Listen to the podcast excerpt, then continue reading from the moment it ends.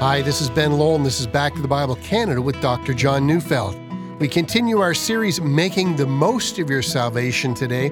So turn in your Bibles to Philippians chapter 2, verses 12 to 16, as Dr. Neufeld brings us a message entitled, Knowing Your Sanctification.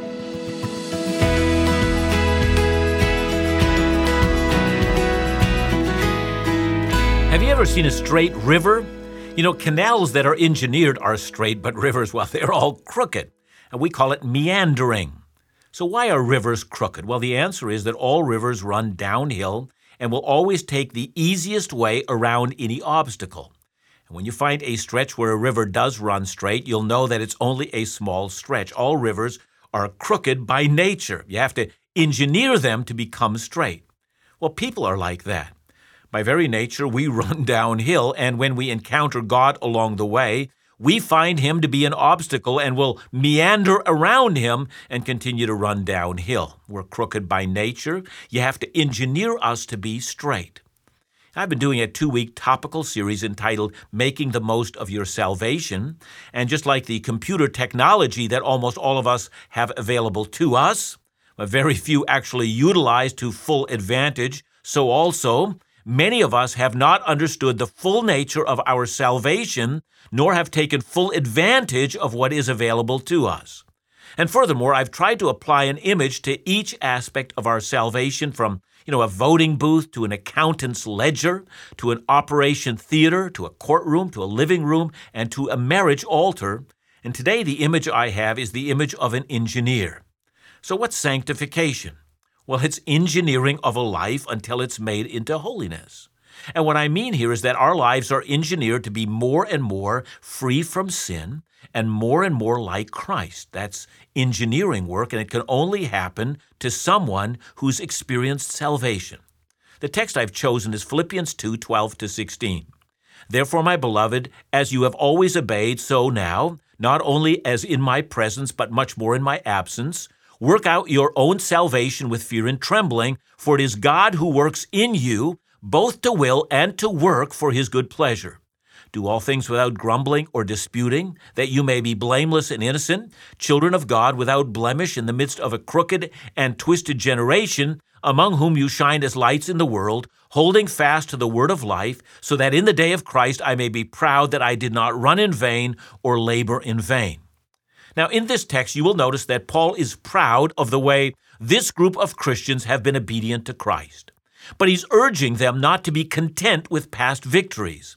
Rather, they're to demonstrate even greater acts of obedience to Christ than they have in the past. And since God is just and demands perfect holiness in all his people, they are to do so with fear and trembling, that is, with awe and reverence to God. But lest the Philippians think this is too hard, they're to remember that God is at work in them in two different ways. God is causing them to will to obey. Do you see, it's an engineering process. That is, He is giving them an inward attitude that makes obedience desirable, like something they want to do. Look at it this way Let's assume you have a task, and your task as a stay at home mom is to clean and vacuum and dust and refresh the house and whatever else it is. And you might say, Well, I don't want to do that, but I realize I have to. Does that sound familiar? Well, let's say you just purchased a new house, the house of your dreams. And before you moved in, you had to clean and maybe paint and move in the boxes. It was a lot of work, but you had no difficulty with motivation because you had a will, you had a strong desire to do it. In fact, you could hardly wait to get on with the task.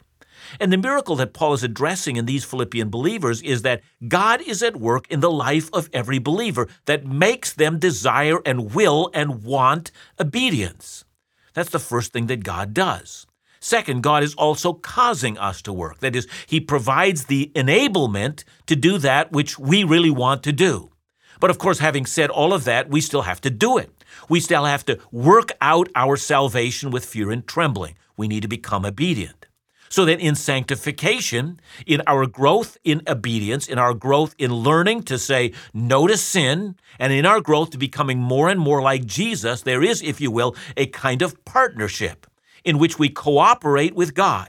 He deals with our desire and ability, and we must then harness that desire and ability, and we must work out our salvation. Now, before we get into the details of how we grow as Christians, let's take a step back for just a moment and ask about God's plan for sanctification. First, as I've said, it begins at conversion. And when I spoke about regeneration, I noticed that God has given us a new heart. See, we needed a new heart. That's because no one seeks God. We're like that meandering river. We naturally go downhill avoiding God. But God, by an act of supernatural grace, has changed our inner nature. And from that moment, we saw that the work of sanctification had already begun. We had already received a new set of desires. And every new Christian says exactly that. They say, Once I loved sin, but now I love Christ. 2 Corinthians 5:17 says, "Therefore if anyone is in Christ, he is a new creation. The old has passed away; behold, the new has come." The old was our previous old heart. We didn't see God, and we preferred sin to grace. The new is a heart that now turns from the past and turns to Him.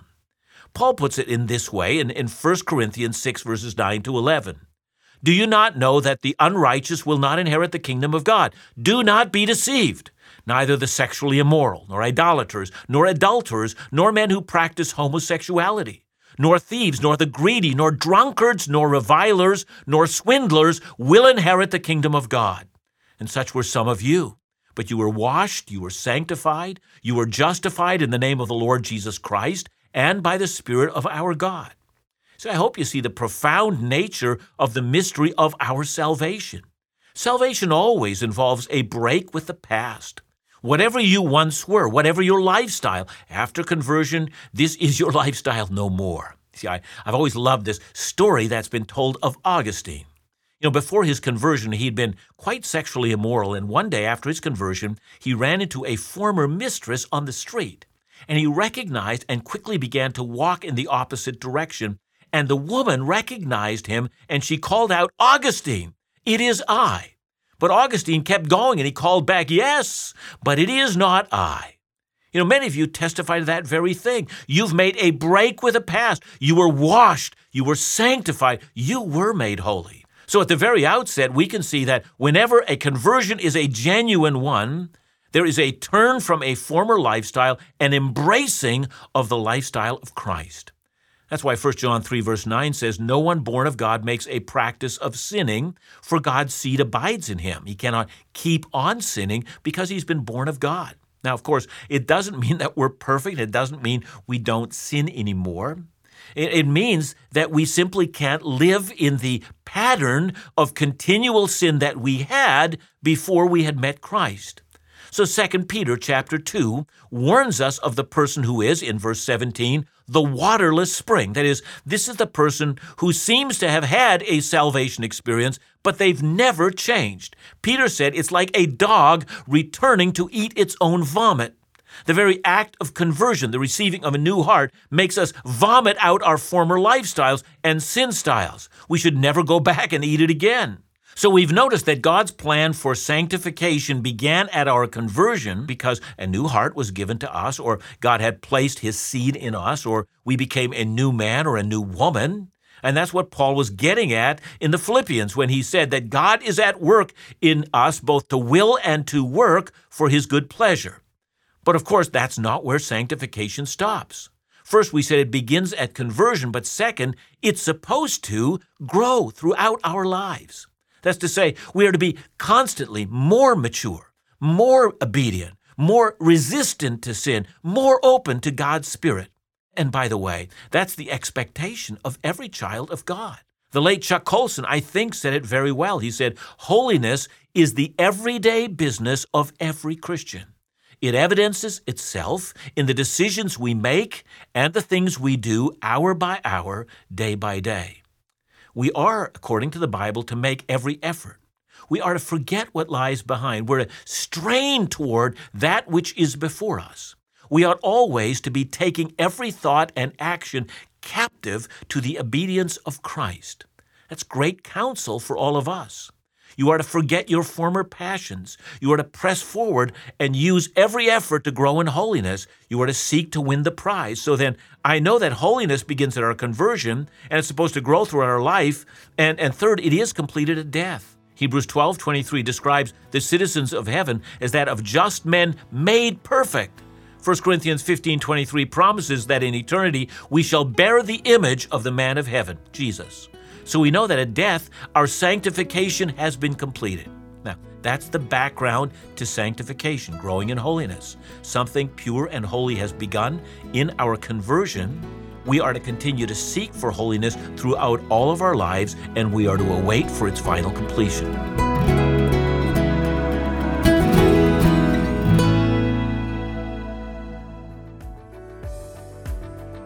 With so many interruptions in our lives, including opportunity to travel, we want to share that we are now offering registration for our 2022 Israel Experience. This is a bucket list experience like none other. An opportunity to travel to the Holy Land, experience so many of the locations where Jesus, Paul, David, and so many others walked. Visit the Jordan River, the Garden of Gethsemane, Capernaum, David's royal palace, worship at the Garden Tomb, and sail the Sea of Galilee, all under the teaching of Dr. John Neufeld. So plan on joining us from April 24th to May 2nd, 2022 for the Israel Experience hosted by Back to the Bible Canada, Bible teacher Dr. John Neufeld, Laugh Again's Phil Callaway, and special musical guests. The Holy Land is a spectacular journey of faith. Registration is limited, so call back to the Bible Canada at 1 800 663 2425 or visit backtothebible.ca slash Israel Experience.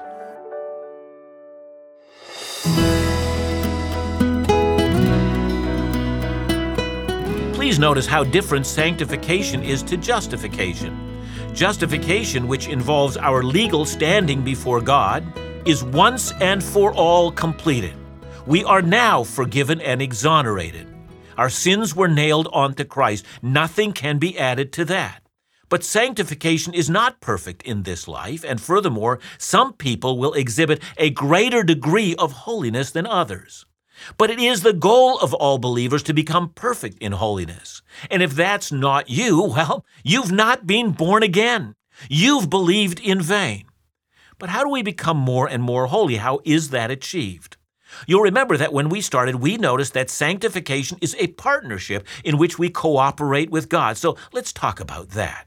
Let's start with God's role in our sanctification. First, God the Father is at work in us. That's what Philippians 2 taught us. God is at work both to will and to work. So, how does He do that? Sometimes, no doubt, He urges us on. But God has many means to cause us to become holy. I mean, we can look at some. Hebrews 12, verse 7 and following. God disciplines us. He deliberately brings hardship and suffering into our lives. It's not punishment, it's discipline. The punishment for our sins was borne by Christ on his cross. This is something else. God often brings suffering and unpleasant, painful experiences into our lives and helps us to be shaped by them, breaking our reliance on idols, making us hope in him and not in the world, and so forth. There are numerous ways in which God sanctifies us. 1 Thessalonians 5, verse 23 says, May the God of peace himself sanctify you completely. Indeed, that's what God does. And so the Father is at work in us. Second, the Son is our example. 1 Peter 2:21 says that Christ has left us an example that we should follow in his steps. In other words, we're fixing our eyes on Jesus and wanting to be like him. That's but one example. So let's say that we're being unjustly treated in your job. Uh, you can say, Oh God, deliver me from this, and, and that's a good thing to pray. But what if He doesn't? What if this is a part of the Father's discipline? Well, you might then say, Well, I remember that, that Christ was treated worse than I am. And this is my opportunity to identify with Christ and to imitate Christ's example at this moment. Now, we can think of more scenarios, but, but the point is made. All believers want to be like Christ. So the Father is at work in us, the Son is our example, and the Spirit is our prompter. Ephesians 4:30 tells us that it's possible to grieve the Holy Spirit. In the context of Ephesians 4:30, that means that someone who is a Christian becomes, you know, guilty of lying, and, and that can happen or someone is angry and unforgiving, or someone is guilty of theft, perhaps from work, or someone's lazy, not working at all, or someone's using inappropriate language and perhaps even dropping the occasional F bomb or worse. using the Lord's name in a common or in a profane fashion. Ephesians 4 uses all of those examples. And with each sin, the Holy Spirit is grieved, meaning he actually weeps for us. The implication is that in order to sin, we have to directly resist the promptings of the Spirit. That's because the Holy Spirit in the life of the believer is producing fruit, making us more like Jesus in love and joy and peace and patience and kindness and goodness and so forth. Please understand, the Father regenerated you at conversion. He has been at work in you both to will and to work. The Son has presented to you the kind of life that you want, and the Spirit is prompting you on and empowering you for the goal. Now, you think that's enough, and it is, but our passage in Philippians 2:12 says that we need to work this out with fear and with trembling. We need, on the basis of what God has done, to engineer our own change. So then, although God's part is the foundational work, we know that there is something for us to do. So, what's our part? Well, first of all, we've got to yield. And what I mean here is simple. We need to stop fighting God on this. And that's what Paul means in Philippians 2:12 when he says, "As you have always obeyed, keep doing it." Romans 6:13 we're told, "Do not present your members to sin as instruments for righteousness, but present yourselves to God as those who have been brought from death to life, and your members to God as instruments for righteousness." The implication is that we come to God and we present ourselves and our bodies to God. It's a constant thing. We keep coming to Him and we keep saying, Oh God, I present myself to you. I deliver myself to you. I yield myself to you. Now, how do we do this? Well, part of the answer rests in practicing disciplines in our lives that make us aware of the presence of God so that we yield daily to Him. You know, for years I followed the practice where I would regularly read the Ten Commandments, and after each one, I would say, Lord, I submit. I'd read all ten, and I'd say, I yield to you. I know a great number of Bible readers who tell me each day in their Bible reading, I will look at least two things. I look for one command, and then I say, Lord, I submit. And then I look for one promise, and I say to the Lord, I believe. And there are no shortcuts in growing in sanctification.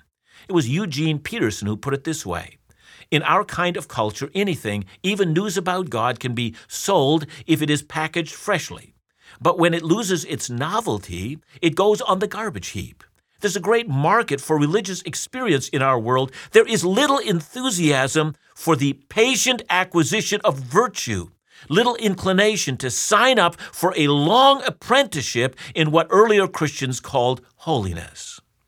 See, I've often prayed with Christians who say, Pray for me. I seem so lifeless in my relationship to God, and I love praying for them for that. But I also want to ask have you been faithfully reading your Bible? Are you praying every day? Do you make a practice of confessing your sins? Are you faithful in your church? Or are you hit and miss? Are you part of a Bible study group, meeting with and becoming accountable to others? Are you yielding your members entirely to Christ? Is there a daily act of consecration in your life in which you confess that Christ is your Lord every day? You need to make a practice of yielding and presenting and submitting to God. The older theologians spoke of something they called the mortification of the flesh, and the term mortification comes from a root word. It's mort. It means to murder or to kill. They meant you need to become violent with your inner tendency to sin. And theologically, it looks like this You received a new nature at conversion, but your flesh has a memory for repeated habitual tendencies to sin. And if you don't watch out, if you don't engineer for holiness, the flesh is going to overwhelm your will and force you into enslavement into old patterns. And there is a way to deal with that. It's called the mortification of the flesh. Colossians 3 5 to 6 says, Put to death, therefore, what is earthly in you sexual immorality, impurity, passion, evil desire, and covetousness, which is idolatry. On account of these, the wrath of God is coming. In other words, put to death means that you need to take extreme measures to conquer sinful patterns. This may involve confessing your sin to someone. It does mean that we need to stay away from areas of weakness and we need to stop feeding on sin. Imagine you have two dogs living in one house. One is mean spirited and bites, and the other is good natured and a loyal friend. And whenever you put food out, the big mean one muscles in on it and eats it all. And after a while, you notice the good dog is looking pretty gaunt, and can't fend for himself. What's to be done? And the answer stop feeding the bad dog, starve him out. Start feeding the good dog. In practical terms, you're going to have to deliberately starve your flesh. You must deny yourself those pleasures that feed the flesh and cut off all things that feed the flesh. You see, not only must you yield, but second, you must strive. Do you remember what I said at the beginning? I said straight rivers are engineered. And whenever you see someone who lives a holy and sanctified life, their life has been a deliberate life. It's been an engineered life. They didn't just fall into that due to their nature or their easy tendencies. Rather, they actively pursued God and they actively fought the fight against evil tendency. If you commit yourself to that, you will find that there is more than enough power to keep going. See, God is already at work in you. You're not starting from the starting blocks. God has moved you down. You are able to do this. I know that right now there are those who are listening to me and you're overwhelmed with darkness and you're not even sure that you're a believer. And to you, I want to say you might want to pray three things. Say, Lord, change my heart. Help me to love what you love. Number two, pray this Lord, give me the power to keep the disciplines of communion with you so that I can feed the good dog. And number three, help me never to stop fighting so that I might kill the flesh. It's a great benefit. Our sanctification, growth into holiness, is not too hard for us. It can be done by anyone who trusts in the Lord.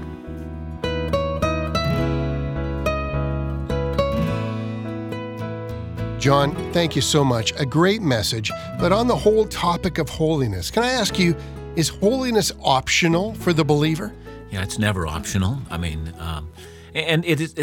It's not just that you know we need to say to people it's not optional, which we do need to say, uh, but we need to add something to that. It's the greatest privilege that we could have to become holy like God, so that we, you know we would uh, turn our backs from all that is sinful. Uh, because we begin to hate sin for for sin's sake, you know, we we just can't stand it anymore, and that we delight in every act of obedience, bring all things in submission to Him. What a privilege that is for all of us who love Him. Thanks so much, John. And remember to join us again tomorrow as we continue our series, Making the Most of Your Salvation, right here on Back to the Bible Canada, Bible teaching you can trust.